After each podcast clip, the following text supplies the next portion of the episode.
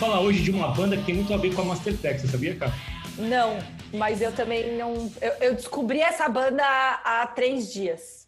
Quando você vê Mastertech, assim, isolado o nome, o que, que você acha que essa, que essa empresa faz?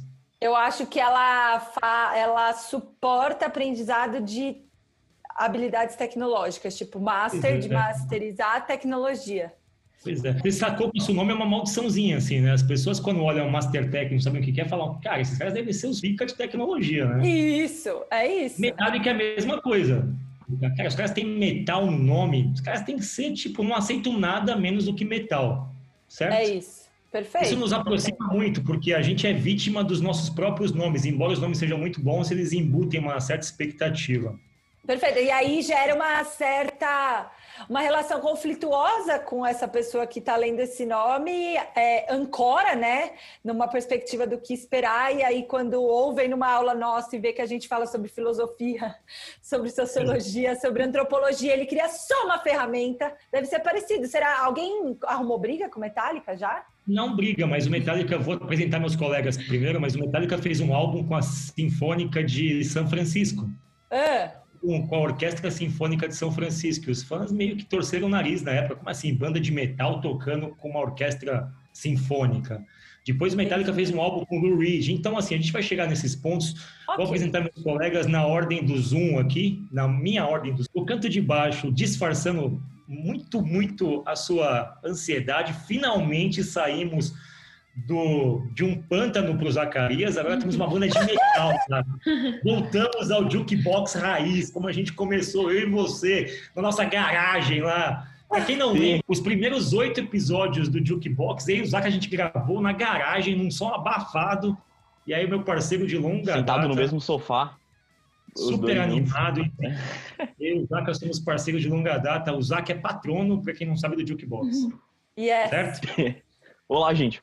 Acima do Zaca aqui, eu tenho o Boy, que de novo está participando. O Boy gosta muito de Metallica. Aliás, pouca gente sabe na nossa empresa que o Boy imita o James Hetfield. Quer dar uma Ah, Mito, não.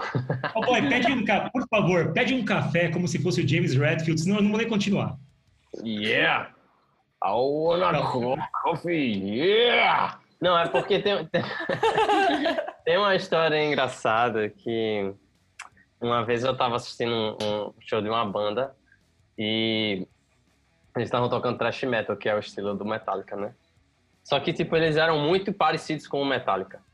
E aí, beleza, tipo, passou o show e tal. E aí a gente faz uma brincadeira, claro, não é verdade, era só tirando onda, mas que a gente chegou e perguntou, cara, porra, tua banda parece muito com Metallica. E o cara falou assim, nada a ver, yeah! Mas é só isso. Bobagem. Muito bom. Estamos com o Boy, estamos com a Maga. Certo, gente. Maga? A Maga- A Maga é contemporânea minha na, no Metallica, a gente foi muito influenciado, diz respeito à nossa adolescência. Poxa, minha maior frustração foi não ter ido num show deles ainda. Eu nem vou falar que a minha frustração é essa e eu tava com ingresso para esse show. Mas vai ser em dezembro, eu tava olhando o site deles, que é muito bom, por Vai ser sinal, dia tem timeline. 18. Vai ser Eu vou comprar. O James Vamos. Hetfield tá na rehab, né? Ele tá fora da, ele tá em recuperação. Ele, ele é uma, uma das características dele é que ele tem uma consciência muito forte sobre o vício que ele tem em álcool. Ele vira e mexe e se interna. Ele está internado agora. Ele cancelou antes da coronavírus algumas passagens em festivais que o Metallica ia fazer. Dois festivais interessantes, Sonic Temple era um e outra Louder Than Life, que, ele, que o Metallica ia ser headliner, eles cancelaram por causa do James Hetfield estar tá em reabilitação, mas enfim, vamos esperar que voltem. Eu tô aqui com o Nico também, Nico Levada, que não aparece na minha tela, por isso que eu não vi, porque eu tô só com frame de 5 e se eu mudar agora a tela eu vou perder minha apresentação. Então, Nico, você deve estar na posição 6. Se você viu o filme O Poço, vai chegar comida aí. E aí, gente, tudo bem? Prazer enorme de falar de Metallica depois de uma rodada pop. Nossa, finalmente. Mas você, conhece Metallica ou você também confundiu Metallica com Kiss? Foi, foi a banda que eu mais fui em show. Eu fui em três shows do Metallica, dois em São Paulo e um no Rio. Caraca, entendi. É, então tá bom. Da época que eu tinha cabelão, eu ainda vou, vou mostrar esse easter egg depois. Tem no Mas cabelão, dele. porque Metallica, Metallica, metal, bastante gente usa cabelo comprido, né? Uhum. É bem moda, não é? é não, na, verdade, na verdade, eu só usei cabelo comprido antes de passar na faculdade. Aí depois eu tomei trote ah. e. Não, gente, você pega umas fotos bonitas, assim, é uns cabelos bem cuidados. Os caras tinham, tinham dedicação para aqueles cabelos que Ô, Camila, de... Camila é an, na real é anos 90 que usa bastante cabelo comprido. Ah, e tem uma galera que só seguiu. Hoje o meu papel aqui é só da complementação teórica quando me derem uma pergunta muito específica ou fazer piada do que eu aprendi nos últimos três dias. Vamos, vamos Você é odiada. bolas para Camila cortar, entendeu? Vai, tá e bom. Levantar a bola para Camila cortar nos leva diretamente ao início da banda metálica. Tem uma conexão aí. Camila jogava vôlei, se vocês não sabem. E você sabia que o Metallica começou com um ex-esportista também. Lars Ulrich era tenista na Dinamarca. Ele chegou a ficar entre os 10 primeiros do ranking na Dinamarca, ele queria ser tenista. E mudou para os Estados Unidos. Ele falou: Cara, na Dinamarca eu era top 10 e aqui eu não sou top 10 nem do meu prédio. Tipo, para ter uma ideia da competitividade da Dinamarca. Para quem não sabe, a Dinamarca é do tamanho da Penha, certo, Zacarias? Mais ou menos o tamanho da Penha. É, é quase a mesma coisa. É, a proporção é, é bem parecida. Lars Ulrich veio para os Estados Unidos. Ele e James Hetfield trocaram correios amorosos. Eles botaram anúncios. O, James Hetfield colocou um anúncio no jornal, queria montar uma banda. Para quem conhece muito bem a cultura de classificados dos Estados Unidos, isso funciona muito lá até hoje. Craigslist funciona, mas a, a lógica de usar classificados é muito funcional até hoje. Botaram um anúncio, pô, quero fazer uma banda. Apareceu o Lars Ulrich. Então, a banda metálica, tudo que acontece que a gente vai discutir ao longo do nosso episódio é concentrado nessas duas figuras muito, muito, muito antagônicas. O Lars Ulrich, que é o baterista, e o James Hetfield, que é a cabeça da banda, o guitarrista, é o cara que cria as melodias, os riffs, as letras, e é o cara mais é, temperamental, digamos assim, do ponto de vista de comportamento. São esses dois caras que criou a banda em 81. Para entender um pouco do contexto, cara, do que você estava falando, em 81, a cena americana não tinha heavy metal, não tinha metal. O metal estava bastante em queda, você tinha Motley Crue na, na costa, na, na, em Los Angeles, que era uma banda que era uma banda de som pesado, mas era uma banda mais do glam rock, como a Maga disse. E você tinha naquela época acontecendo um fenômeno muito grande na economia da, da música, que era a New Wave of the British Heavy Metal. A, a, New Wave of the British Heavy Metal era uma onda de bandas britânicas de metal, que se tinha lá Iron Maiden, Saxon, bandas muito pesadas de heavy metal nos, na, no Reino Unido, mas você não tinha uma cena americana. O Lars Ulrich, como era europeu, ele, ele meio que presenciou de perto essa cena britânica sendo constituída, foi para os Estados Unidos e falou, cara, vamos montar uma banda de metal. E aí já são 40 anos, Metallica faz 40 anos no ano que vem. Quisera eu chegar a 40 anos como o Metallica chegou. E, e, é muito interessante, né? Que a gente vai falar de conflitos criativos. A gente, com um ano e meio, a gente já se pega, imagina com 40, certo? O Metallica está avaliado em 800 milhões de dólares. Já vendeu 22 milhões, 22 milhões de ingressos para shows e a banda já tocou 1.600 vezes. Falando ontem que eles entraram, que eles, eles têm essa percepção de espalhar né, a música deles e tal, e eles entraram para o Guinness Book porque eles foram, fizeram né, a apresentação, rodaram com uma turnê nos sete continentes no mesmo ano. Então imagina que nesse um ano os caras fizeram isso com, com Legos. todos os cantos do mundo. Então, além de tocar junto, tinha que viajar muito e ficaram meio que dedicados a bater esse recorde e em um ano passar pelo mundo todo. Mas vamos lá, só contando um pouquinho da história para a gente colocar todo mundo no jogo. É uma banda que ela tinha uma perspectiva muito de ser outlier, assim, ela não queria aparecer, não tinha clipe. O primeiro clipe do Metallica demorou acho que uns 10 anos de carreira na MTV. Foi o clipe de One, que é uma música do quarto álbum do Metallica, do Injustice for All.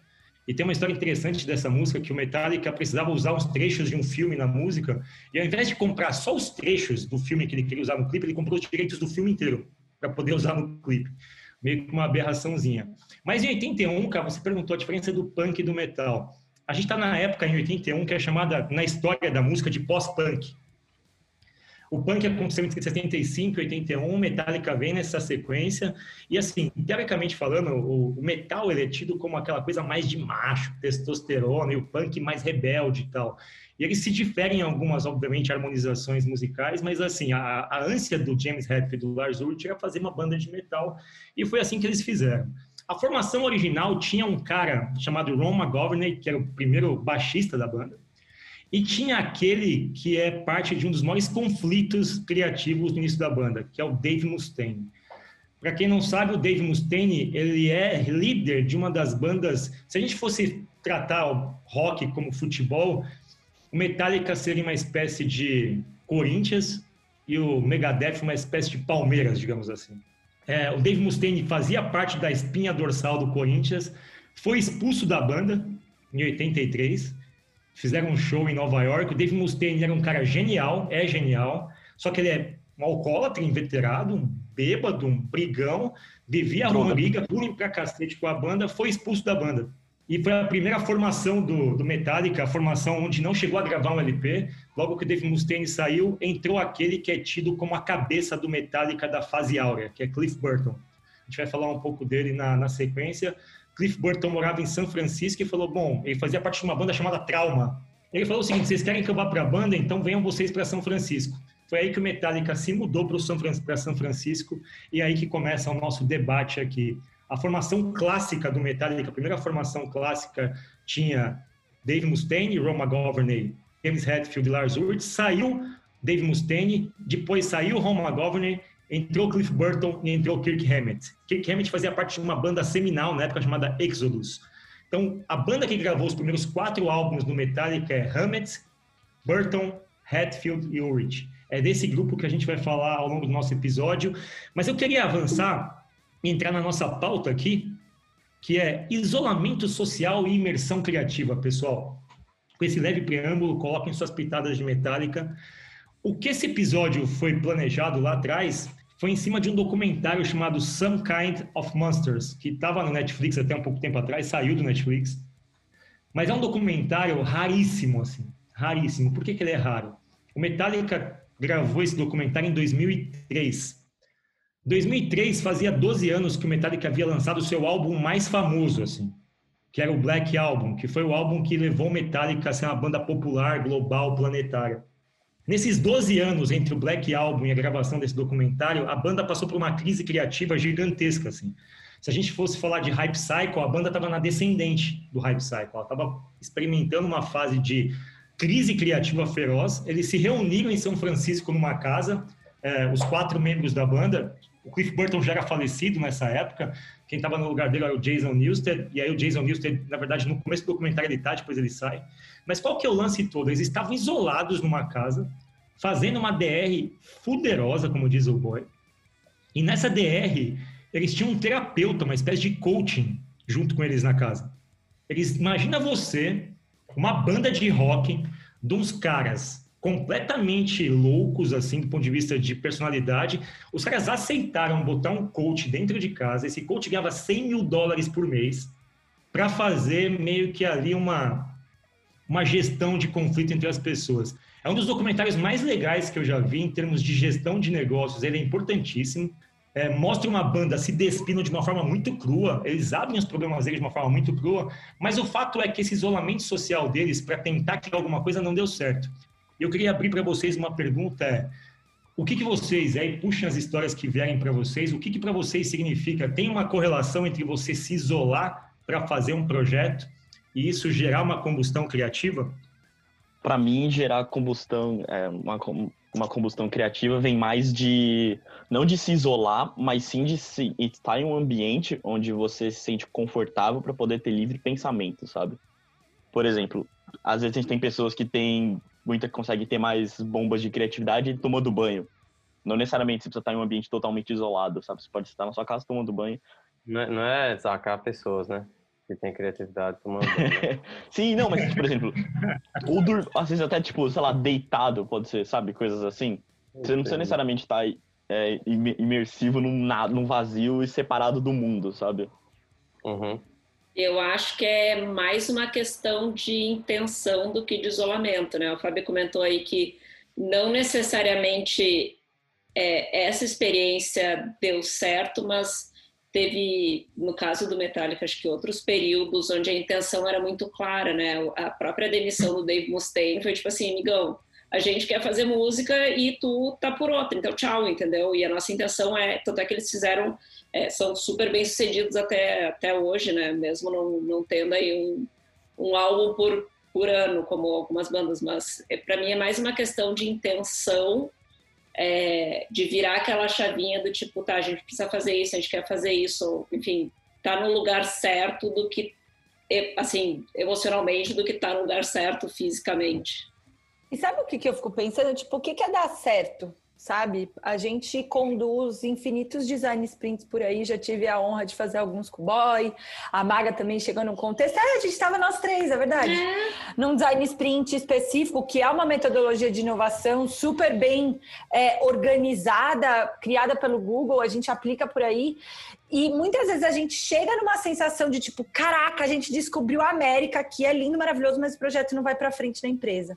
Ao mesmo tempo, tem alguns design sprints que a gente acha tipo, ah, é, não foi tão legal assim, e aquilo vira. É, eu conversei com uma cliente esses dias, ela me ligou ontem, e eu não achei que a gente tinha causado uma super transformação. E ela falou com carinho dos design sprints, e eu, tipo, nossa, sério, que bom. Porque uhum. depende muito do que significa sucesso para você, né? O design sprint, especificamente, ele pauta um isolamento da operação da empresa por uma semana, para você se dedicar para aquilo e ter liberdade, né? De não ter que ficar fazendo operação, não ter que ficar fazendo. É, coisas né, repetitivas em última instância, para poder se dedicar para essa criação. O problema é que a gente põe expectativas muito altas. Quantas vezes, e o, o Fábio sabe disso, quantas vezes a gente não tem que fazer proposta onde você percebe que a pessoa está contratando um design sprint, mas ela está te contratando para salvar ela, sabe? Para, tipo, dar um. terceirizar esse desconforto depois se der certo ou se der errado, porque ela, tá, ela perdeu totalmente a, a percepção de que aquilo é sobre intenção, sabe? Ela te cobra o sucesso. Então, eu acho muito sintomático, mas quando você contou essa história, me lembrou design sprint. E assim como em design sprint a gente tem o facilitador, talvez o papel desse coaching, que é muito mais bem pago. Aliás, eu não vou cobrar mais o que a gente cobra em design sprints, nada menos do que 100 mil reais por mês, certo, Fábio? Uhum. É, mas talvez. Oi, talvez o pé. Talvez. Ele no documentário, não sei se vocês viram o documentário, eu vi faz uns anos já, mas ele é um Eu vi faz uns anos. Ele é chato é. pra caralho, ele enche o saco, assim. E eu fico admirado dos caras não terem dado um soco. Teve um momento que eu falei, cara, vamos dar um soco na boca desse cara. Mas é porque ele estava no papel de facilitador, Fábio. Eu não vi o documentário, mas é a mesma coisa. A gente está tão carente dessa ansiedade de ter respostas prontas às vezes, e muitas vezes a gente chega, a gente aterriza na empresa nesse contexto, que a pessoa ela vê, ela escuta de outra forma até, né? Aquele facilitador passa a ser Deus é, naquele contexto, assim como potencialmente, eu não vi o documentário, mas talvez tenha acontecido isso com esse coach. Esse documentário eu não vi. É, tem essa história de isolamento criativo, é muito comum entre bandas, né? Tipo, cara, vamos se isolar num sítio aqui para para gravar o disco, porque a gente tem que ter um pico criativo absurdo. Quem, quem fez muito isso, é óbvio que em termos de música não tem nada a ver, mas foram os próprios Novos Baianos, né? Eles moraram numa, numa chácara, num sítio durante muitos anos e acabaram produzindo muita coisa. O que me chama a atenção aqui, é, em termos de gestão de crise e design sprint que a Ká estava comentando, é que muitas vezes as pessoas atribuem a criatividade aquele aspecto do eureka, do tipo, cara, eu vou ter uma sacada aqui, tudo vai se resolver, quando na verdade criatividade e criação como um todo, na minha concepção, é um processo e ele precisa ser desenvolvido e treinado, quase como uma musculação, assim, sabe? Boy, a única pessoa que teve banda nessa, nesse, nesse podcast. Você já fez é, isolamentos sociais criativos? Já sugeri, mas nunca fiz. Nunca deu para fazer. No máximo um fim de semana. Bom, eu ia fazer a comparação, você que já fez design sprint e isolamento, então deixa para lá, Fábio. Ah, não. Eu ia dizer que o Manifesto Ágil também surgiu de um isolamento, né? Exato, boa Maga, Manifesto Ágil, tá? 2001, é, um bando de 17 caras é, que trabalhavam com tecnologia se reuniram para fazer uma intervention na indústria de software porque não estava aguentando mais. Boa, Maga, boa lembrança. Tá, é, eu vou, já que a Maga puxou o Manifesto Ágil, eu vou aproveitar para fazer um jabazinho aqui de uma coisa que está me dando muito orgulho que a gente está fazendo nesses dias na Mastertech. Senhor Fábio é um artista silencioso, ele não gosta muito de, de se divulgar e de se mostrar, mas ele fez uma coisa que a gente está publicando no Instagram da Mastertech que está me deixando bem feliz, assim, eu estou bem orgulhoso. Ele transformou os 12 princípios ágeis em poesia. E a gente está Ah, Mastertech. Todos os dias às nove da manhã, para você apreciar o texto original e a versão poética, com calma e com carinho. Mastertech.tech no Instagram. O Nico trouxe um ponto importante, porque o Metallica se isolou em busca de criatividade e tal. E aí é muito louco isso, né? Às vezes, eu estava falando hoje de manhã com a Bia por telefone, que às vezes eu me sinto acuado criativamente, sabe? Eu me sinto, cacete, eu preciso buscar inspiração em algum lugar. E hoje em dia eu não tenho onde buscar essa inspiração. Eu queria ver gente, eu queria ver alguma coisa, sabe? Eu estou me sentindo acuado dentro de casa. Isso está me fazendo mal do ponto de vista criativo. Minhas ideias, elas estão ficando claustrofóbicas, digamos assim. Mas o Metallica já tinha feito um isolamento para fazer um álbum e deu muito certo. Em 86, o Metallica, final de 85, o Metallica foi para a Europa, para a Dinamarca, para gravar o Master of Puppets, que é tido pelos fãs como o melhor álbum da banda. Ele ficou isolado, estavam isolados e limpos. E quando se trata de Metallica, a banda já chegou a ser chamada de alcoólica, por conta da predisposição dos seus membros em beber.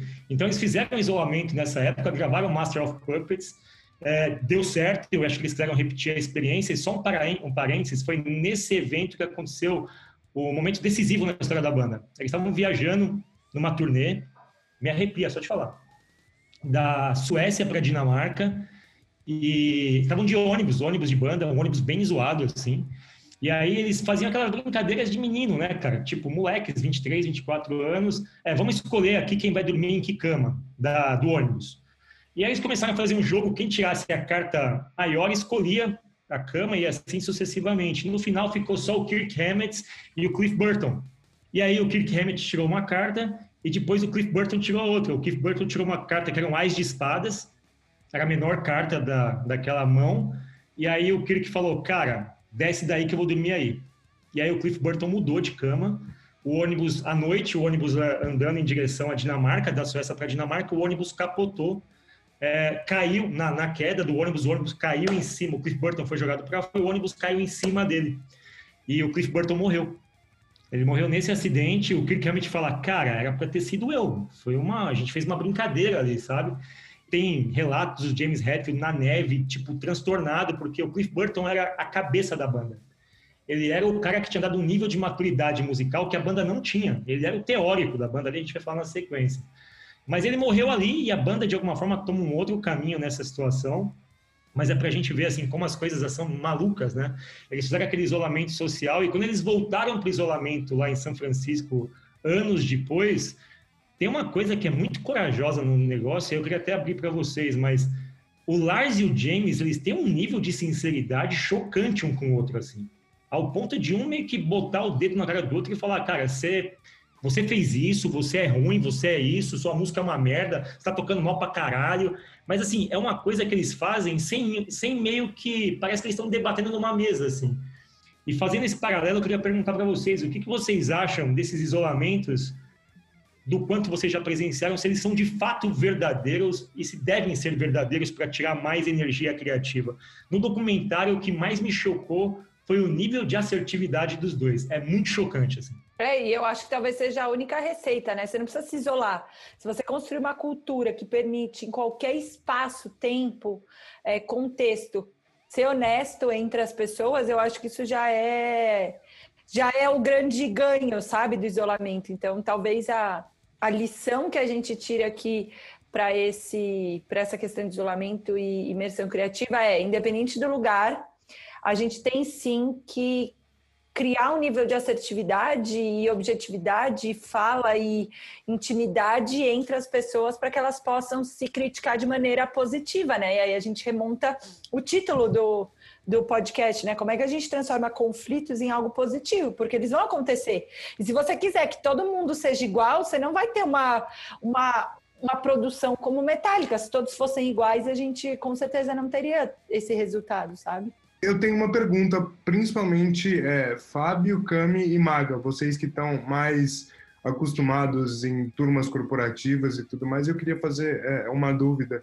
Porque, assim, eu acho que esse tipo de conversa em ambientes corporativos mais tradicionais, ele pode acabar sendo evitado porque tá todo mundo no final tentando defender o seu queijo e, tipo, meio que tentando se proteger e não necessariamente com a intenção correta de fazer aquele negócio virar e de fazer aquilo acontecer.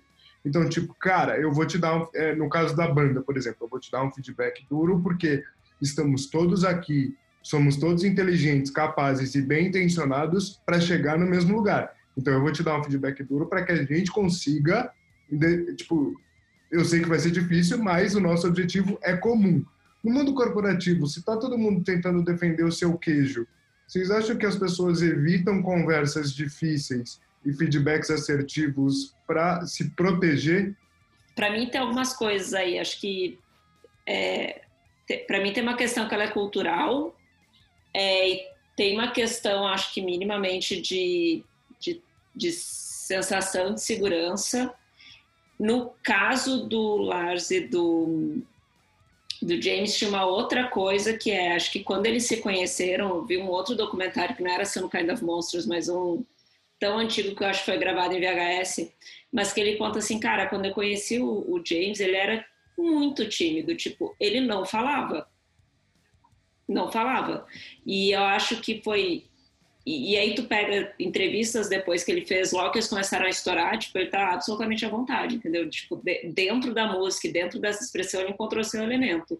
Mas quem acompanhou ele nesse início, nesse, enfim, em, em achar esse espaço foi o Lars. Eu acho que daí já nasceu também um, um espaço de conversa que, mesmo que seja duro, tipo, sempre foi muito natural. Eu acho que talvez em ambientes corporativos, Nico, é, dependendo, eu acho, do, da cultura, dependendo do ambiente, tu tem mais ou menos espaço para isso. E eu já passei por alguns que eu tinha muito espaço, e, e acho que estou agora, mas e passei por outros que era muito diferente. E, então acho que isso depende e eu acho que cara a cultura latina ela é diferente também, a gente tende a ser mais é, mais prolixo aí em falar as coisas, tem a questão do power distance index, eu não sei se a Camila explicar isso, mas se quiser pegar o gancho para falar um pouco, mas tem esses fatores para mim. É o lance de você mandar o e-mail, é o lance de você mandar o e-mail e perguntar do cachorro e dos filhos, né? Já sabendo que a pessoa como eu não tem nem cachorro e nem filho. Ou seja, três anos falando com a pessoa, fala, como é que estão seus cachorros e seus filhos? Eu não tenho, cara. A Mara falou do James Hetfield, tem uma coisa importante na biografia dele. Ele perdeu a mãe muito cedo de câncer e ele tinha um pai alcoólatra. E ele meio que, para compensar a desgraceira que era a vida dele, ele meio que se isolava, isolamento social, e tocava guitarra o dia todo.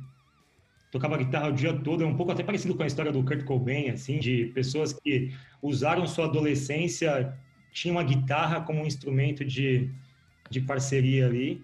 Eu vou falar do meu ponto de vista em relação à assertividade, assim, para mim é muito difícil ser assertivo vocês sabem que, no geral, eu sou. Mas para mim é muito difícil porque me dói, assim. É, eu gosto de trabalhar, eu gosto das pessoas com as quais eu trabalho, eu gosto muito. E para mim, eu sempre faço um cálculo matemático ao ser assertivo, do tipo. É, eu vou ter que escolher ser assertivo sob o risco da pessoa não compreender e a gente perder uma relação de fraternidade, de coleguismo, de amizade. Eu tenho que fazer essas escolhas quase que a cada duas horas no trabalho. E eu tenho ficado cada vez mais, e aí é engraçado, né, que com o tempo a gente acha que a gente melhora com isso. Com o tempo eu tô ficando mais sentimental e tô ficando cada vez mais difícil de ser assertivo. Para mim dói dar um feedback assertivo porque eu falo, caramba, eu preciso fazer isso ao mesmo tempo que eu não garanto como o outro lado recebe. Então, assim, imagino que nas empresas tem uma questão, sim, de, de preservação de espaço, mas na minha perspectiva, eu, por exemplo, pessoas com a minha personalidade, elas sofrem muito ao fazer isso porque elas fazem um cálculo muito, muito complexo. Eu acho que sim, acho que no fim das contas com medo da exposição, né, Fã? É, sim, é... é difícil, é um cálculo difícil, eu acho que ele varia, é, a mesma fórmula ela varia de, a cada conjunto de pessoas, né? Muito difícil, e acho que é por isso que a gente tem, por exemplo, tantos tipos de música diferente, que a mesma mensagem reverbere do mesmo jeito para todo mundo. Acho que se tu pegar uma letra de música, por exemplo, uma mensagem, um feedback e, e mandar ela num um solo de guitarra super longo, como Metallica faria, ou tipo com aquela cantando tipo sertanejo, que socorro, espero nunca ouvir isso, mas tu entende que tipo a mensagem pode ser a mesma, mas o jeito como ela chega é diferente. É então é, é, um cálculo que ele, ele, é, ele é um artesanato, acho que e, e, no fim das contas, fazendo um pouco de paralelo, acho que com esse momento que a gente está vivendo, que a gente se vê através de uma tela, a gente perde um pouco aquele filtro animal que tu às vezes tem níveis de percepção de ver uma pessoa ao vivo que tu já consegue recalcular uma rota ali mais rápido do que agora por telefone ou por vídeo ou por mensagem, né? Então Mas é bem acho... complexo. E, e, eu acho que a, a, a percepção fica em a gente reconhecer que é esse o fato mais decisivo para inovação e capacidade criativa é. na minha visão. Não é necessariamente você estar tá numa chácara em contato com os animais. É, se você está num grupo de pessoas e que você tem que trabalhar junto e criar junto, talvez conseguir conquistar essa clareza de como trocar é mais importante do que você organizar uma ida para uma chácara, sabe? Boa. Zacarias, escolha uma música para encerrar o bloco. Ah, já que a gente estava falando, falou bastante do Master of Puppets, que tal encerrar com Master of Puppets? Vamos nessa. Alguém, tem, alguém se opõe? Alguém jamais, se opõe jamais o meu coro Fernando. Master of Puppets, é. Master of Puppets que é uma história que conta um pouco sobre os dramas deles no uso de drogas, assim. Tem um pouco de umas mensagens ali. Crianças, nos desculpem, mas Metallica é banda para adultos. Certo, Zaka? Sim. Até mais. Não que cocaína seja de adulto, óbvio, não estou falando isso. Tem que explicar tudo hoje em dia. Daqui a pouco eu vou falar, ah, tá sugerindo chegar cocaína coisa de adulto. Não, não tô. Mas, se for usar. É, lembrando, lembrando que você tem que é uma escola. É, assim. Se for usar, apoie os locais.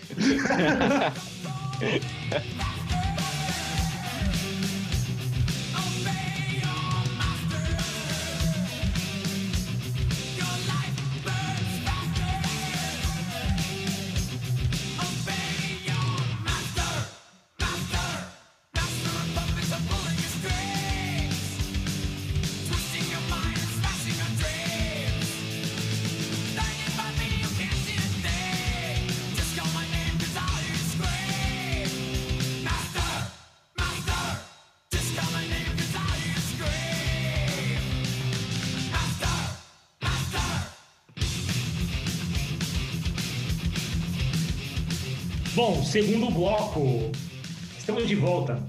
E vamos falar yes. de uma doença que acomete algumas bandas. Mal de Urich. Alguém sabe o que, que significa essa doença, pessoal? Deixa eu ver suas carinhas. Eu não tô vendo as carinhas de ninguém, acho que eu tô... Não. Não. Não. Mínima ideia. Mal de Urich. Eu sei que esse cara aí, eu tava lendo, esse cara, ele liderou o processo contra a Napster.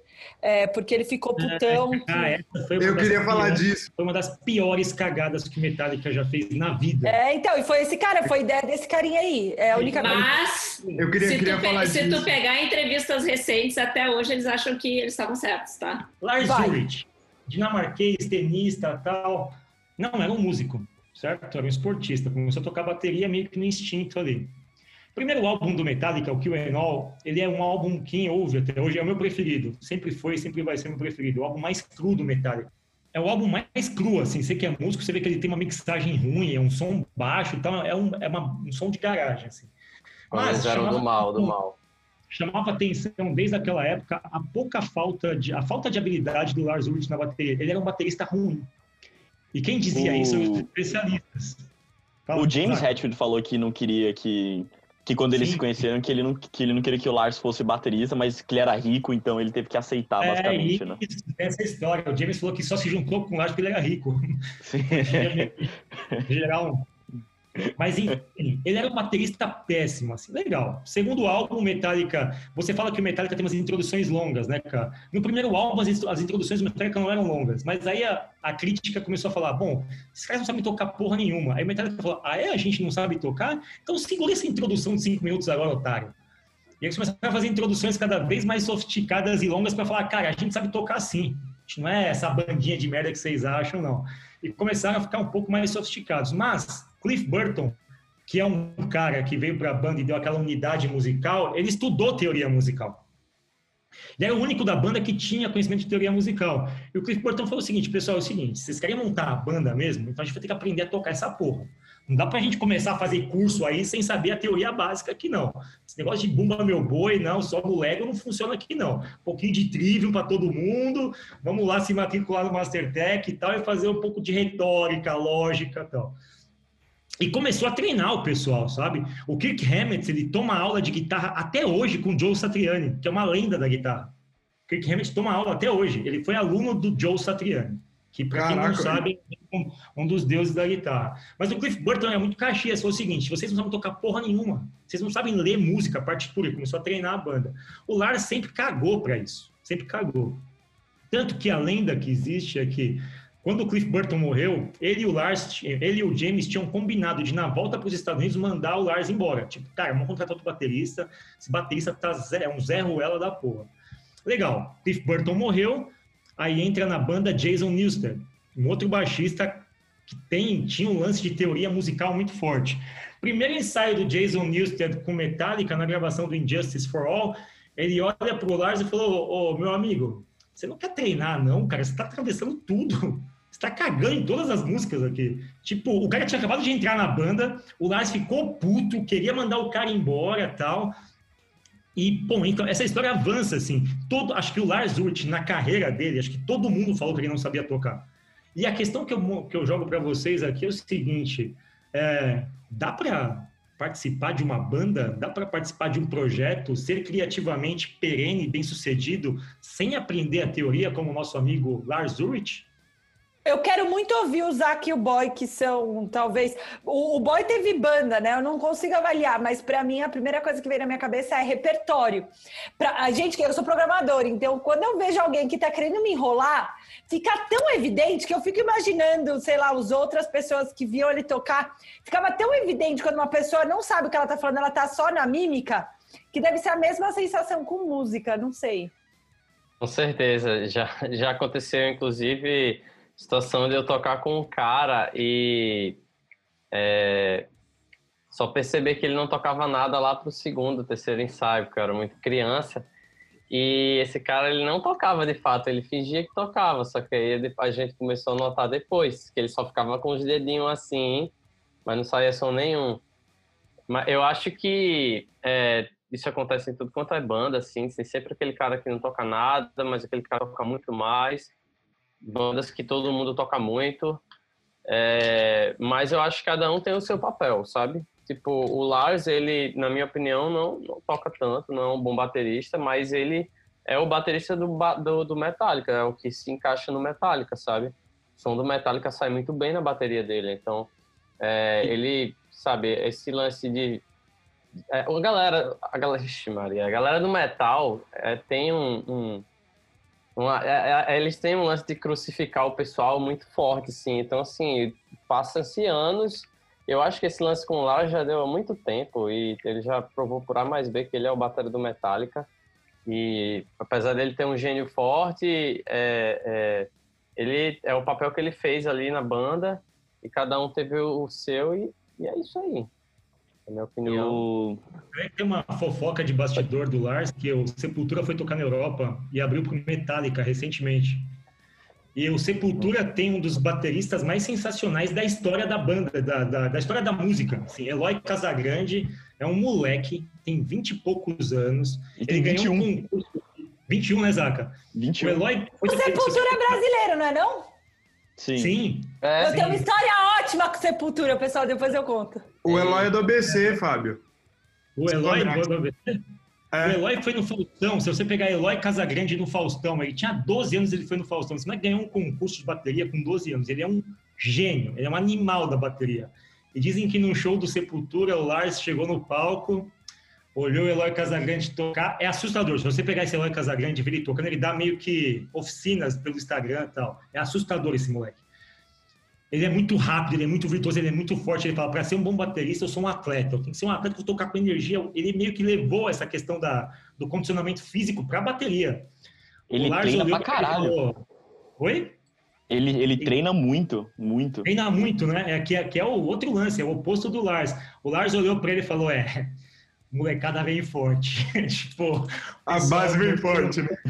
A base vem forte. Agora, agora, tem uma, tem uma história interessante de, do Injustice for All envolvendo o Lars Ulrich e o baixista, né?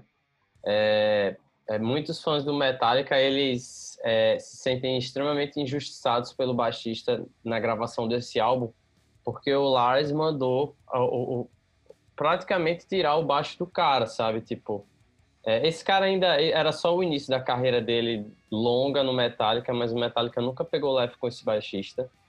E nessa época era tipo pior ainda. Então o Lars ele fez, ele deu essa e muito, muito tempo depois os fãs ficaram muito chateados com isso aí até hoje. E inclusive se você for no YouTube tem uma, você pode escutar a versão remasterizada que a galera subiu baixo do cara, sabe? Isso aí mais de 10 anos depois. É, mas eu não. É engraçado que eu não sei se tem relação com o lance de, do que o Fábio falou antes, né? Dele pedir para o Lares dar uma praticada. Total. A gente vai voltar nesse assunto depois, mas tem total a ver com isso. Ele ficou puto mesmo. Ficou puto. Eu, eu tenho uma, uma dúvida. Então, o, o Lars no Metallica seria, tipo, possível adjacente na, deles, assim? Cara, eu acho que era o que tinha na época, assim, Zaca. Tipo, ah, não tem ninguém, vai você mesmo, mas o que assusta no Lars é que Lá naquele documentário Some Kind of Monsters, a banda já tinha 20 anos e ele não sabia tocar ainda.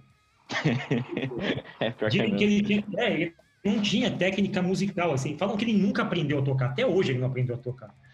Mas o, o paralelo todo aí, só para encerrar isso, acá conta a história do Sepultura, é que eu, eu não acho que tem uma correlação entre você ser um bom teórico e ser um bom prático, porque essas coisas não estão correlacionadas. Mas que ajuda, ajuda. Ou se ajuda. Se você tem um dom, um talento e uma técnica e você conhece a teoria, isso ajuda demais na minha perspectiva. Eu, eu, queria fazer uma cola aqui com o E2W, que é um produto que a gente vai lançar, se Deus quiser, este mês, que tudo é uma questão de autodesenvolvimento. Assim, não adianta a, a, o entorno te pressionar se você não tiver decidido a estudar, a se desenvolver, não há montanha que se mova. E para mim é um pouco essa, não conhecia a história, mas é um pouco sobre isso, assim. O, o, entorno, ele obviamente pode te ajudar muito, mas se você não decidir, você não vai conseguir fazer nada. Então, o, ele claramente não estava afim, e aí, tipo, ele, tava, ele tinha a chance de estudar com Metallica. Tenho certeza que se esse amigão ligasse pro, pro Eloy lá que vocês estão falando, o cara ia achar maravilhoso e ser mentor do, do amigão aí, entendeu? Então, é uma questão de decisão. Assim como a minha história com o Sepultura é muito engraçada, porque Camila, alguns de vocês sabem, e vai ser muito louco eu trazer Sandy Júnior no episódio do Metallica. Camila é muito fã de Sandy Júnior. E Camila foi no último show de Sandy Júnior, na época de adolescente deles, não nesse último agora. E aí eu paguei uma fortuna, ganhei dos meus pais, fui lá e na minha frente estava André Kisser, só que eu não sabia que era o Cala. Para mim ele era um imbecil que estava bem na minha frente, eu era pequena, e aí eu fiquei muito brava com o cara, porque ele tinha um cabelão, e aí eu tipo, que saco, que que esse cara, esse show não é para você. E eu comecei a brigar com o André Kisser. Fui descobrir depois, né? Eu, Camila, com 12 anos. Com 12 anos, assim, você não tem que estar tá aqui. Quem é você? Você tinha que estar tá num show de rock, esse é o meu show. E aí a gente começou a bater boca, só que ele foi extremamente dócil, assim, ele foi muito fofinho. Ele, tipo, não, desculpa, é que eu sou amigo do Júnior. Eu, tipo, é mentira. O Júnior nunca ia ser seu amigo. A gente discutiu. E aí, por que eu tô contando essa história? Porque o André Kisser, de alguma forma, tipo, não tinha nada a ver com o Júnior, mas o Júnior de decidiu que ia se desenvolver com, enquanto músico, sabe? E o entorno dele, ele tinha uma banda, uma dupla com a irmã dele cantava com as meninas de 12 anos, sabe? Ele não precisava ser o rockstar de música. E ele ainda assim se dedicou para isso. E isso tá provado. Anos depois, teve outras bandas, teve projeto solo. É, ele escolheu se autodesenvolver, sabe? A, a ponto de de ser amigo do André Kisser, que aparentemente era um cara muito famoso. Tirei uma foto, falei, porque no final ele falou assim: posso tirar uma foto com você? Porque ele percebeu que, tipo, a gente não tinha, não tinha reconhecido ele. Ele, posso tirar uma foto com você? Daí eu, tipo, sei lá, que você, eu te odeio, não sei o que, você não. Aí depois ele falou assim: eu vou levar vocês no camarim. E aí, obviamente, ele tava tirando sarro, não levou a gente, não conseguiu entrar. Mas ele pediu uma foto, e aí eu também tirei uma foto. Cheguei em casa, falei, pai, o show foi horrível, esse cara, não sei o que, aí mostrei a foto, e meu pai falou, não é possível, não é possível. Meu pai quase, não é possível, não é possível. E aí eu descobri que era o André Kisser, que estava na minha frente no show, e eu arrumei briga com o André Kisser. Você tem essa foto ainda? Eu devo ter, Zaca, eu devo ter. Eu tava com. Eu lembro até hoje a roupa que eu tava. Eu e a Carol, a gente foi idêntica no show, obviamente. Então parecia. Eu, eu sou muito parecida com a Matilda quando era criança. No filme da Matilda, não sei se vocês já repararam. Mas eu tava com um vestido azul com um aventalzinho, eu tava a cara da Matilda, eu e a Carol. Então imagina o André Kisser no meio e eu e a Carol de Matilda do lado. Puta com ele assim, tipo. Eu devo ter essa foto. Eu vou achar essa foto. Saca? Caralho, genial, cara. Maiores guitarristas do metal, reconhecido pelos próprios guitarristas como um dos maiores virtuosos, hein, Zaca? Você já imaginou isso? Sim. E a Camila dando bronca nele, tipo, o que ele tá fazendo aqui? Você não tem né? que estar tá aqui. Você não Apavoro no André Kisser. E ele foi Vamos extremamente dócil. Vamos, Vamos, terminar esse bloco com Let's Jump, de Sandy Júnior. não! Muito bom. Muito bom. Enfim, era só para dizer, eu contei essa história enorme, gigantesca, que vai fazer o podcast ter duas horas, simplesmente porque tudo depende do seu autodesenvolvimento, de você fazer gestão desse capital humano, dessa capacidade de desenvolvimento. Então, vou fazer o jabá, como o Nico já fez.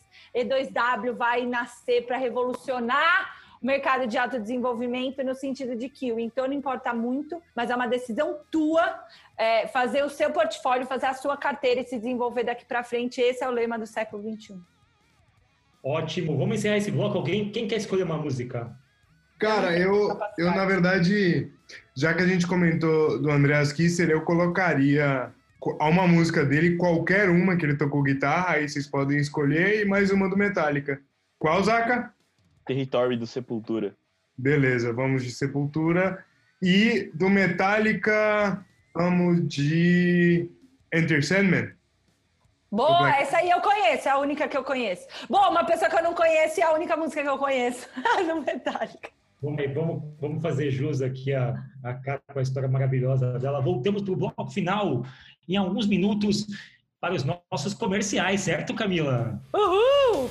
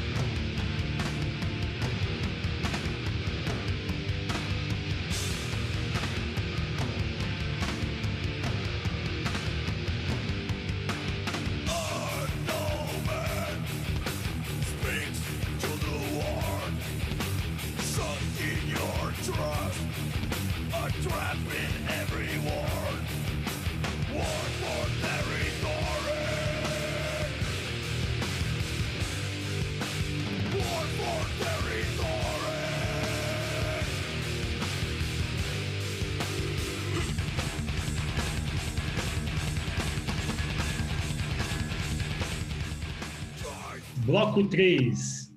Bom, esses garotos feios dessa foto, eles foram, obviamente, feios durante pouquíssimo tempo na vida. Poucos estavam bonitos.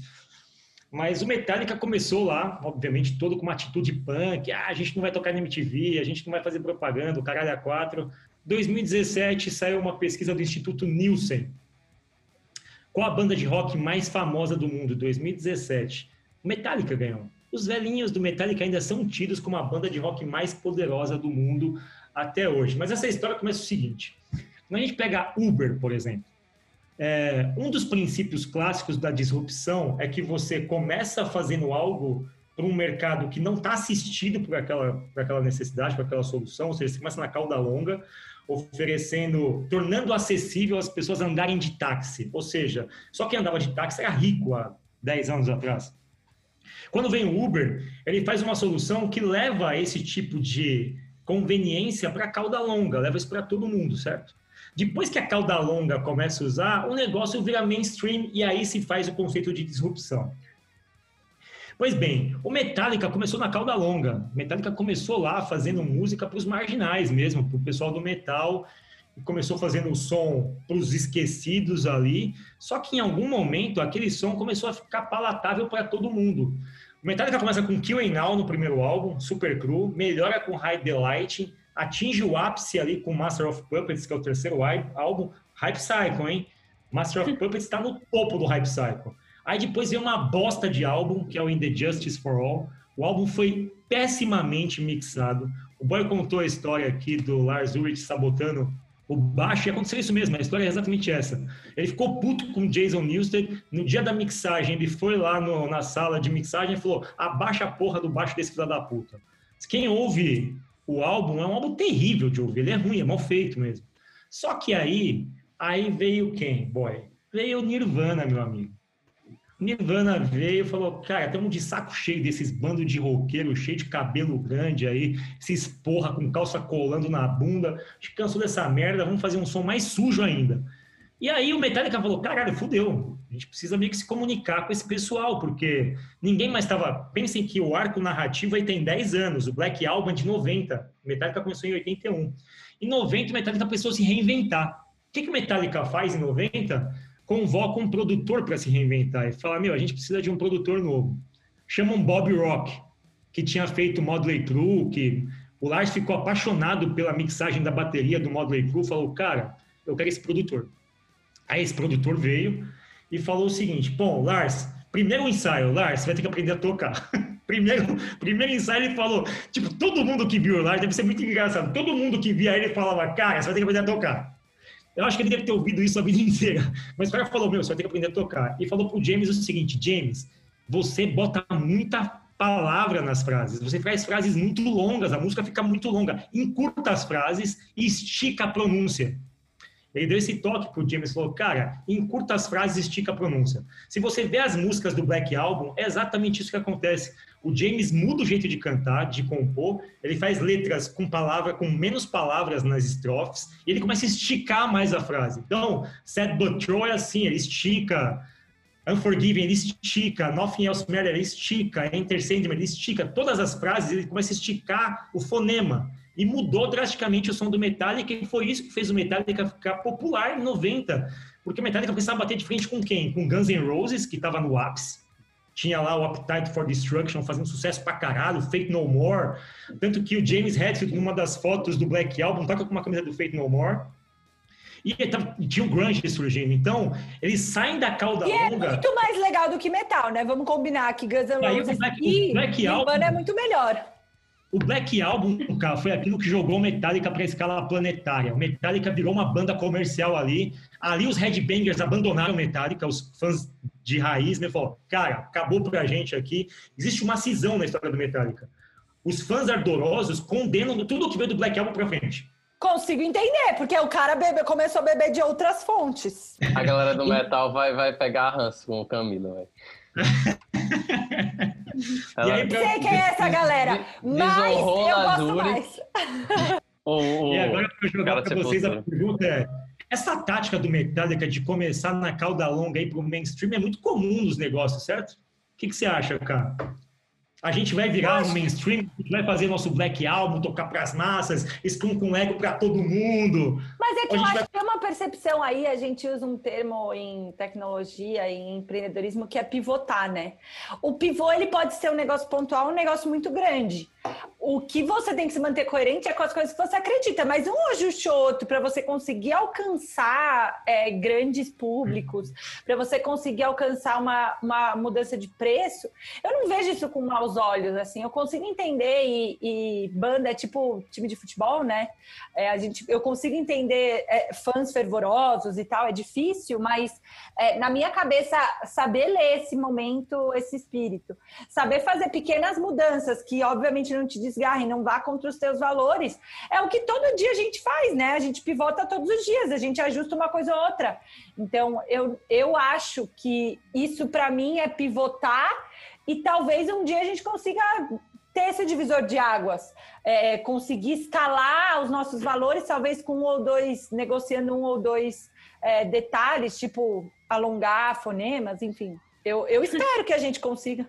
Maga, você levantou a mão, quer falar? Não, eu ia. Eu, na verdade, ia pegar um outro gancho que eu acho que é. Tu vê que passou, tipo, 10 anos entre uma coisa e outra, e eu acho que se a gente fizer um exercício com a gente mesmo, pensando, a gente fez esse exercício no, no nosso evento de fim de ano, que é tipo, o que, que eu era 10 anos atrás? É, tem algumas coisas que são funda fundações do que, que a gente é feito, que talvez elas não mudem, mas a gente não é as mesmas pessoas, porque a gente passou por várias outras vivências. Eu acho que isso é válido tanto no nível individual quanto no, no nível de relacionamento de trabalho, por exemplo. A empresa também vai se transformando, então é, parece um caminho natural. E eu me lembrei, enfim, eu, se- eu sempre me lembro de Madonna, que para mim é a melhor pessoa, que ela se manteve muito fiel em várias coisas, mas ela foi se transformando o tempo inteiro. E troca o ritmo, troca, é, enfim, a parceria, troca o produtor, troca isso, troca aquilo, mas assim, tem três ou quatro coisas que não são negociáveis. E acho que no caso do Metallica, eles sempre, se fala, sempre falam assim, se tu pega vários... É, vários, várias entrevistas de, de qualquer época deles, eu acho que eles são muito claros de, de algumas coisas, que é, a gente é uma banda que sempre vai querer tocar em estádio, tipo, é onde a gente manda melhor, é, tanto é que, sei lá, não tinha os clipes e tudo mais. Ontem eu fiquei procurando, tipo, Metallica talk shows, coisas assim. Tipo, eles não vão muito nisso. É, e eles querem fazer muito barulho. Tipo, isso também é uma outra coisa que eles falam. Tipo, mano, nós vamos fazer barulho para um caralho, entendeu? Seja com a vogal, com a palavra esticada ou curta, vai ter barulho pra caralho. Então, tem algum, três ou quatro coisas ali que não mudam e o resto é evolução natural. Eu acho. Sabe uma coisa interessante, Maga? Que assim, quando a gente fala de empresas, é super bonito usar o termo pivotar, né? Ah, você começou com negócio, Tá. é qualquer coisa que evolui um negócio, fala pivotar. O Zaka sabe muito bem disso, que no rock não funciona assim. O roqueiro não fez metodologia ágil, Camila. Roqueiro é, roqueiro não entende essas paradas. Roqueiro é o seguinte, se mudou, é traidor do movimento. Certo? O, sim, o, o mundo do. A, a galera do, do, do rock, do metal mais especificamente, eles são mais chatos quanto a essas coisas, né? Eles são bem, tipo, É. cri-cri, vamos dizer- dizendo assim. Porque, tipo, eles não aceitam mudança. Se começou de um jeito, ele descobriu a banda de um jeito, ele quer que seja assim pra sempre. Então, se, se muda, Sim. você tem tudo pra criticar. E tem uma Ah, vou- expressão, assim, o João Gordo, que é do Ratos de Porão, ele foi chamado de traidor do movimento punk, por exemplo. Excelente O dado Dolabella, viu? Referência. Maravilhoso. É, traidor do movimento punk. Então, assim, são traidores. Engraçado que, assim, o Metallica se vê como negócio e os fãs não veem o Metallica como negócio. A questão, assim, tem uma miopia entre o fã e o artista. O artista fala, cara, eu sou um negócio. É claro. O público de uma banda de rock fala, não, você não é um negócio, você é um Metallica, é o meu Metallica. É então isso. tem essa discrepância, assim. Isso É que tipo. uma... Não, eu ia falar que é, é parecido um pouco com o que a gente tinha falado quando a gente gravou o do K-pop, sabe? Que a, os fãs eles criam uma, uma empatia, um amor ali pela banda muito próximo que eles não podem se apaixonar por alguém, começar a namorar, que, a- que os fãs ficam nervosos. É mais ou menos a mesma coisa com o rock. É isso. O- a galera É se apaixona pelo estilo que eles tocaram e ferrou, não dá mais. E no Metallica, você sabe, né, cara? Se a gente falou disso, é um bando de ególatra ali, Metallica. Metallica, se você ver o documentário, você fala, cara, cada um deles tem um ego gigantesco, assim. E essa mudança que eles fizeram no, no Black Album, não sei se vocês lembram disso, mas pra mim foi muito chocante. Eu tinha um cabelo na cintura. Quero fotos. 14 anos. Na cintura. Eu era fãzaço de metal e tal. Chegou uma, uma época que eu falei, caralho, o que aconteceu? Porque aquilo. Fábio, mim- a gente quer, a gente quer uma foto, hein? Eu vou mandar. Aquilo para mim foi a morte, foi a minha a morte da minha adolescência aconteceu no seguinte momento. Minha religião morreu ali. Um dia que eu cheguei em casa do trabalho, aí eu fui começar a ver notícia, os caras do Metallica tinham cortado o cabelo. Eu falei, cara, que porra é essa? Vocês não podem cortar o cabelo, caralho. Isso aqui é metal, porra. Eles cortaram o cabelo, fizeram um, assim, não sei, acho que foi acho que na década de no... final da década de 90 isso. Ali o Metallica perdeu acho que 90% dos fãs. O pessoal falou: "Não, não, não, não, cortar cabelo". Mas qual pô, que é essa pira do cabelo comprido do metal? Podemos discorrer sobre É isso? pra fazer headbanger. É a, é a nossa É pra o Bíblia, quê? é a nossa Bíblia, entendeu? O É que, que é headbanger? Eu, É eu vou te mandar os vídeos, cara. eu vou acho te que mandar isso os vem. Eu, vídeos. eu, eu não tenho certeza, mas eu acho que isso vem da cultura nórdica dos vikings e tal. Eu não sei de onde vem, mas assim, headbanger significa isso. Ah, eu sei, aham. Tá bom, é headbanger. Aí, quando eles cortaram o cabelo, minha religião morreu, cara. Eu falei, Deus, Entendi. me cortar o cabelo, enfim. E o pessoal do Metallica, quem tá falando de cauda longa, tem questão do ego. Só para falar de cauda longa, assim, os caras tomavam decisões, nem sempre eram decisões de negócio. Quando o Boy falou do negócio da, da mixagem, esse álbum eles quase quebraram a empresa deles e a banda por uma questão tipicamente emocional. Ou seja, o cara levou uma briga, hein? o cara falou que ele não sabia tocar, estava certo, não sabe tocar porra nenhuma mesmo. Ele, dono da banda, falou: não sei tocar, mas você também não vai aparecer no, no álbum. E assim, eles tratavam o Jason Newsted como um estagiário na banda. Falava o seguinte, cara, você não tem que criar porra nenhuma, só copia as guitarras do James e segue ela. Segue na mesma cadência, não inventa nenhum riff, é só pra você. Ele gravava sozinho, pra você ter uma ideia, Boy fala isso com melhor propriedade que eu. Mas quando uma banda entra em estúdio, tem toda uma, uma, uma liturgia, um ritual ali. O Jason Newsted, ele gravava com o terceiro engenheiro, engenheiro assistente. Tipo, cara, vai gravar com ele ali naquela salinha quietinho, grava teu som e sai fora.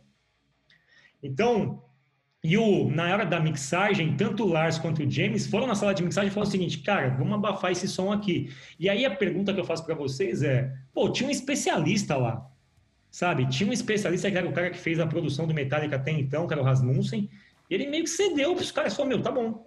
E nesse momento, até o subtítulo desse bloco é a falta que faz um pulso de um especialista. Isso jamais aconteceria nos Beatles. Jamais aconteceria com George Martin. George Martin nunca deixaria os caras falar: não, é o seguinte, muda a mixagem. Meu amigo, você me contratou, a mixagem é minha. Sou, não vem querer encher o saco aqui. Você toca essa porra e eu faço a mixagem. A gente separa bem os papéis. Por isso que esse bloco chama mixagem de emocional. papéis, hein? Métodos ágeis. É, na verdade, eu tinha, era uma dúvida que eu tinha, porque nesse álbum que eles fizeram o, o documentário lá, Some Kind of Monsters, né? Eles eles estavam tocando numa linha e nesse álbum eles querem fazer algo totalmente diferente, né? Tipo, bem cru ali, todo estranhão. Que eu, particularmente, eu ouvi algumas músicas eu não gostei. Mas todo mundo falando que tem que fazer alguma coisa crua, tem que fazer diferente. Mas aí quando eles fazem uma coisa diferente, todo mundo critica. Aí eu fiquei pensando, bom, será que isso também é uma coisa que acontece no mundo, no mundo corporativo, que é, ah, não, tem que ser, tem, tem que ter inovação, tem que ter inovação. Aí quando alguém pensa numa inovação, ele é barrado porque, não, aí também não é, não é tanto assim. A gente quer inovação, mas também nem tanto, sabe? É isso. Era Zaca, É. Você namora. Namora, Não. Zaca? Não. Mas quando, quando você namorar, você vai levar um buquê de flores para sua namorada, certo? Sim. Ah, Ok. A partir desse momento, tua vida acabou, amigo. Sabe por quê? No dia que você não levar um buquê de flor, você vai ser massacrado, entendeu? Então, o que acontece? O Metallica acostumou a gente com um buquê de flor no primeiro álbum já. Tá aqui, meus fãs, meus melhores coisas, um monte de flor vermelha e tal.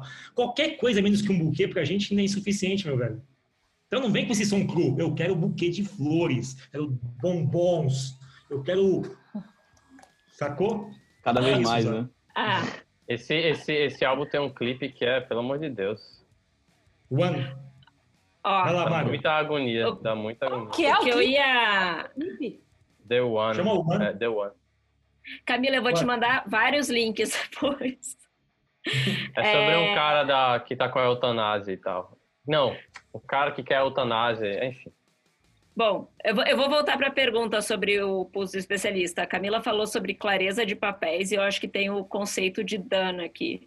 É, acho que vamos abstrair a parte de que esse baixista que entrou acabou tapando o buraco do dente aí de uma tragédia que eles sofreram com a, com a morte do, do outro baixista. Então, eles também falam isso em, em entrevistas. Tipo, cara, sei lá, dois meses depois, a gente já estava fazendo buscando baixistas novos e primeiro que entrou apanhou até dizer chega, que acho que foi esse caso aí. É, mas mas para mim foi falta também uma um combinado ali do tipo o que que é entrega, tipo o que que é entrega, é melhor mixagem e cada um fica no seu quadrado ou tipo cara não, a gente quer mandar e tu faz aí se sair uma bosta foda-se, entendeu? Entende? Acho que é, é, é o conceito de dano ali obviamente tinha ego pra cacete, que nem a gente falou um pouco antes, é, todo esse ranço aí de outra bagagem, mas é clareza de papéis, acho que é o conceito de dano, assim, e, enfim, tem N, N materiais aí, N, N coisas que a gente vê é, no mundo da música, essa questão do, do ego, né? E no fim das contas é muito difícil tu deixar alguém mexer nas tuas coisas, por mais que tenha convidado para. E aí, voltando para o que o Zaca perguntou também, acho que empresas têm isso de vamos inovar, mas aí na hora que tu vê que começa a mudar, a galera fica meio tipo, para que lado que eu vou? É, fora outras questões mais duras, do tipo, ah, mas se não entregar o resultado, etc, etc. Então, é, tem também essa questão do ego, onde tiver pessoas tem ego e se tá tocando música ou fazendo planilha, tipo, é tudo a mesma coisa, na minha opinião. Maga, eu concordo com esse negócio de Dani, acho que foi perfeito que você falou, e você falando, eu pensei numa outra coisa. Esse é o típico caso onde o Scrum Master perdeu o time, e os caras falaram, ô Scrum Master, sai fora aí que a gente vai resolver, os devs vão resolver aqui. Tipo, sai fora aí, senta aí que aqui é com os devs. Os devs tomaram a mesa de assalto, botaram o Scrum Master já falou, meu amigo, aqui você não mexe, sai fora. Sai fora, se dola. E eu acho que aí faltou o pulso mesmo, faltou o pulso de um líder que falou, não, não, não, não, cara, vocês estão... O Boy mesmo falou, eles lançaram o álbum depois remasterizado, é outra qualidade de som. É. Então, de fato, tem isso, tem um conceito de, de pronto, de ficar pronto, também tem um pouco de o papel ter sido subvertido, certo, cara? Eu estou um pouco impressionada com o, o, o, clipe do One. E aí você lê os comentários, desculpa, você lê os comentários e aí tem um monte de coisa do coronavírus, tipo, a turma fazendo coisa do coronavírus, tipo, essa música que eu vou tocar no repeat na minha quarentena, eu não consigo mais respirar. Ai, que horror, gente, que horror. Eu até perdi a pergunta, foi mal, Fábio. Me fala qual a foi pergunta, a pergunta. A pergunta é sobre papéis, assim, quando, nesse caso aqui do Metallica, claramente o Scrum Master perdeu o time. Sim, perfeito. Não, e, e, e, simplesmente a não clareza, porque eu posso ter um Scrum Master e um PO, mas se eu não tiver clareza que eles têm é, intenções diferentes, que eles têm que, que se dedicar né, para esse, esse papel, também não adianta ter papel, sabe? É, legal, eles tinham lá o diretor de mixagem, mas se ele não tivesse clareza e todo mundo não respeitasse ele, não quisesse comprar a ideia dele, também não adiantava nada, sabe? Está falando do Metallica nesse último bloco, do Hype Cycle Mainstream. Chegou uma época, nesse finalzinho do nosso programa, que eles se questionaram, e esse paralelo eu faço muito com empresas. Pô, não é interessante que às vezes chega uma empresa para gente, mas empresas mais tradicionais que falam, caramba, a gente vai meio que trabalhar igual o Spotify. Teve uma época que o Metallica foi essa empresa do tipo, caramba, a gente precisa ser igual o Nirvana. Tipo, o que o Nirvana tá fazendo? Tipo, o que, que eles estão usando ali? Porque a gente tem que copiar o Nirvana. Eu fiquei refletindo quando eu coloquei esse bloco. A pergunta é: a gente faz um retrofit para aparecer uma coisa que a gente não é? Ou seja, a gente nunca vai ser o Spotify, nunca vai ser o Nirvana? Ou a gente se finca o pé e se mantém original? Eu acho que essa pergunta, para mim, tem um limite ali que se você ficar numa certa posição, você está passando ridículo. Tipo, você não fez nenhum retrofit, não se manteve original e você está sendo aquela empresa descoladinha que está usando post-it, por exemplo, mas não sacou qual que é a do, do Spotify, do Uber, das empresas que trabalham com culturas diferentes, assim. O que, que vocês acham, assim, dessas empresas ou da situação do Metallica? O que, que é, o que, que é mais plausível numa hora que você já tem um repertório, já tem uma história, já tem um produto? É fazer um retrofit ou manter aquela coisa forte do que você é forte e aperfeiçoar aquilo? Ou isso nem é uma escolha? O que, que vocês acham? Olha, muitas bandas estão fazendo retrofit, né? É, bandas mais velhas e artistas também. É, tal, talvez com uma forma de se manter no mercado, sobreviver. O, o, é, o podcast passado que a gente fez do Queen, o Queen era uma banda também que se, que se atualizava, sabe?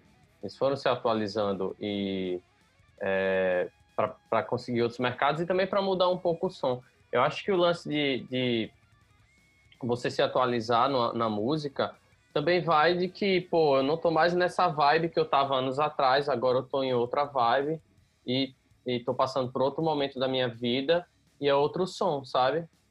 E eu acho que bandas, é, tipo, que fazem isso muito bem, como o Metallica fez, e para mim o Foo Fighters também fez isso, acabam passando por, pela vida de várias pessoas em, em situações diferentes. E aí chega um momento que o cara já, já, já ganha uma legião de fãs ali e tá meio que acompanhando a banda junto na vida, sabe? Então, é, para mim tem isso assim, tipo, eu acho que você, esse lance de você tá velho demais, eu acho que você nunca tá.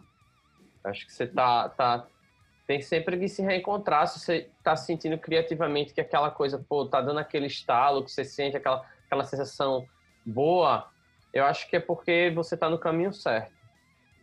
Eu, eu gostei muito da fala do boy e meu complemento para isso é, é um ponto que eu falei antes, assim, de tipo, fazer uma, um retrofit, enfim, essas mutações que podem ou não acontecer, elas vão fazer sentido, acho que se tu não te perder das tuas pedras fundamentais ali.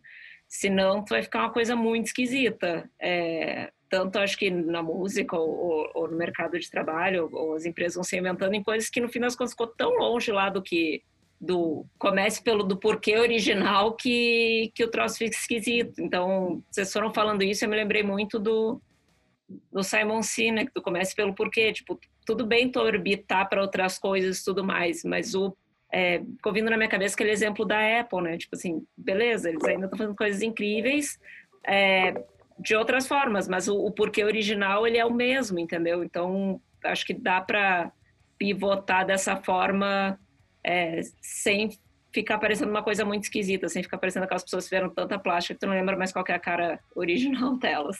Mas acho que tem uma percepção aqui da gente tentar, e a Maga foi precisa nesse começo pelo porquê, mas o que a gente vê muito no mundo corporativo é, ah, eu preciso ser a Amazon da minha indústria, eu preciso ser Uber. E quando a gente começa a usar essas simplificações baratas, em geral a estratégia dá errado. Assim, eu não, não presenciei ainda em vida é, uma estratégia que nasce de uma motivação simplesmente de retrofit, de copiar alguma coisa e de fazer um copia e cola que deu certo. Mas essa inspiração e essa vontade de estudar e fazer benchmarking já me deu vários resultados e já vi empresas tendo resultado. Então, acho que não é uma questão de ser teimoso no seu, mas também não é uma questão de fazer um retrofit, copiar e colar e virar o Nirvana, sabe? Por mais, por mais que mude, a voz é a mesma, a voz do, do James é a mesma. É, acho que o Lars segue meia boca na bateria. Tem algumas coisas que não mudam, né? Tem um lance que, tipo, copiar é, é muito fácil, né? Você olha que, ah, aquilo ali, essa fórmula tá fazendo sucesso, vai fazer sucesso para mim. Mas ah. não é bem assim, não é? Não é uma receita, né? Exato. Só uma coisa, assim, eu vou dar minha opinião em relação ao Metallica. Eu acho que o Metallica não fez um bom retrofit e nem se manteve original. Ele foi pro pior caminho, na minha cabeça. Assim. Eu, como fã da banda, eu acho que eles fizeram a pior, o pior movimento possível, que não foi... Eles não se reinventaram, eles não assumiram, é, não, não trouxeram coisas novas para coisas, nem se mantiveram original. A banda virou uma cópia dela mesma, assim a banda, depois de um certo tempo, virou uma banda cópia dela mesma. Óbvio, tem seu lugar histórico todo, mas para mim a banda termina ali em 2000 tal. Depois só veio merda. Uh, e obviamente eles ganham, ganham grana com isso, fazem sucesso. Por isso virou uma banda que tipicamente só faz show, mas ela faz shows de uma época dela lá do princípio. Tipo, ela, ela, em música as coisas são um pouco diferentes, mas eu acho que ela não fez um, nenhum movimento adequado e nem o outro. Para mim ela se perdeu. Se fosse uma virou, empresa. Virou cover de si mesmo virou um cover de si mesmo, é, que aliás é a nossa banda, né, Boy? Coi. Ah, é, é, total. Aguardem, então, metaleiros. A gente tá lançando uma banda, chama Coi. Cover vocês, of Yourself. metaleiros, vocês acham que já ouviram de tudo? Ha! Não ouviram nada. Mas eu acho que eles fizeram um movimento equivocado. E aí, para terminar o nosso episódio de hoje, triste, mas verdadeiro, porque esse episódio vai acabar. É, uma coisa só para encerrar, eu queria fazer uma pergunta para vocês. A cultura do Metallica é uma cultura muito tóxica. A cultura empresarial do Metallica é uma cultura muito tóxica, assim, desde o princípio. Dave Mustaine brigava com todo mundo, foi expulso da banda. Aí entrou um outro, aí tinha um cara na banda que sofria bullying, que era o Ron McGovney no começo, tipo, jogavam água no amplificador dele, não sei o que lá. O Jason Newsted entrou na banda e foi sabotado. O Lars e o Kirk, o Lars e o e o James vivem em constante briga, enfim. tem bastante bullying ali dentro da banda, é uma banda que tem uma cultura muito tóxica, obtém resultado, mas a custo de uma cultura muito tóxica, assim. Vocês acham que é possível você manter um nível de sucesso muito alto com uma cultura dessa? A Metallica comprovou que sim, mas dentro de empresas tradicionais, normais, na cultura econômica nossa, é possível você ir muito longe mantendo uma cultura tóxica? Assim, vocês têm exemplos? Ah, eu acho que não. Também acho que não. É que eles Difícil responder, eu acho que é. Né, o Uber tem uma cultura que está sendo modificada, mas é uma cultura muito tóxica, né? Uma empresa machista, tal, meio que tinha uma lógica de, de, de, exigir das pessoas um nível de performance acima da média, tipo um estilo Ambev da vida, sabe? Ô, ô Fábio, eu, eu acho que tem, para mim, desculpa, Maga, te interromper. Não, não vai lá. Eu acho que tem dois fatores aí. Uma coisa é a percepção externa, tem, três, na verdade. Uma coisa é a percepção externa, tipo, vazou, o caso do Uber vazou, então, puta, vazou, a gente vai ter que se ver com o acionista, então tem que resolver essa treta aí. O segundo é as pessoas que trabalham na empresa é, denunciarem, de fato perceberem que aquilo é tóxico e não deveria estar acontecendo. O que normalmente acontece é, pô, tá bom, é, é tóxico, mas em todo lugar é, e é isso aí, vambora. E o outro é a, a cultura do cara é cuzão, mas entrega. Que pô, o relacionamento pessoal com todo mundo é horrível, mas o cara é um gênio, o cara faz um ótimo trabalho, então foda-se, vamos suprimir isso aí é, e tudo bem. Que é o caso, por exemplo, desses gurus do Vale do Silício, por exemplo, Steve Jobs. Fala, cara, tá bom, o cara é um gênio, mas ele era um cuzão com todo mundo. Ah, mas o cara era um gênio. Tá bom, foda-se que você é um gênio. O fato é, é, tem muita gente que se machucou no processo e não aguenta estar perto de você. Eu, eu só acho assim que eu acho que é, beleza, podem ter empresas que funcionam e, e têm sucesso, como foi o caso do Metallica com esse tipo de cultura, mas eu acho que se, se, for, se a gente for levar para uma conjuntura maior assim, no total não, no, o risco não vale muito a pena, sabe? É, tanto da, da, parte emocional não vou nem falar nada, mas na parte tipo de, de de ambiente inovação, é, existem é, vales é, de tecnologia como que são muito tóxicos, como o da França, o Sofia Antipolis, e, e vales extremamente bem-sucedidos que movem a economia inteira do país, como no caso de Israel.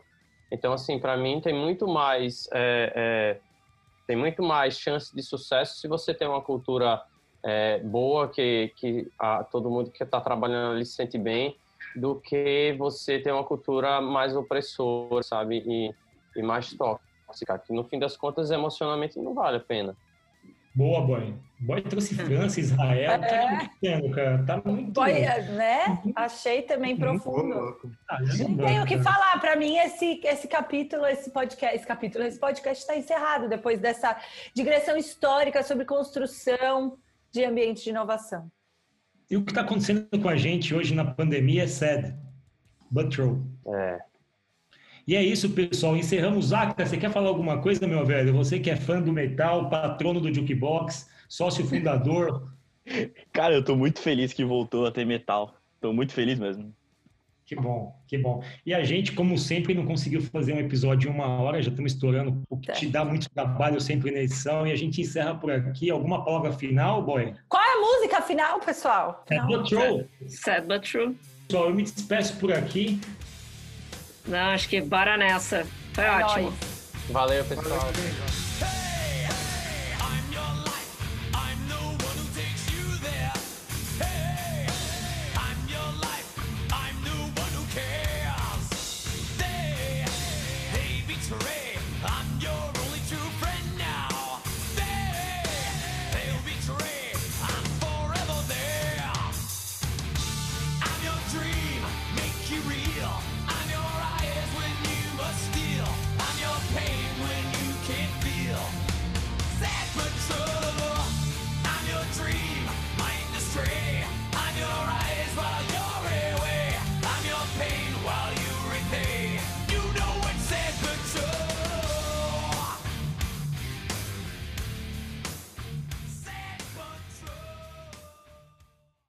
Esse podcast foi produzido pela Mastertech.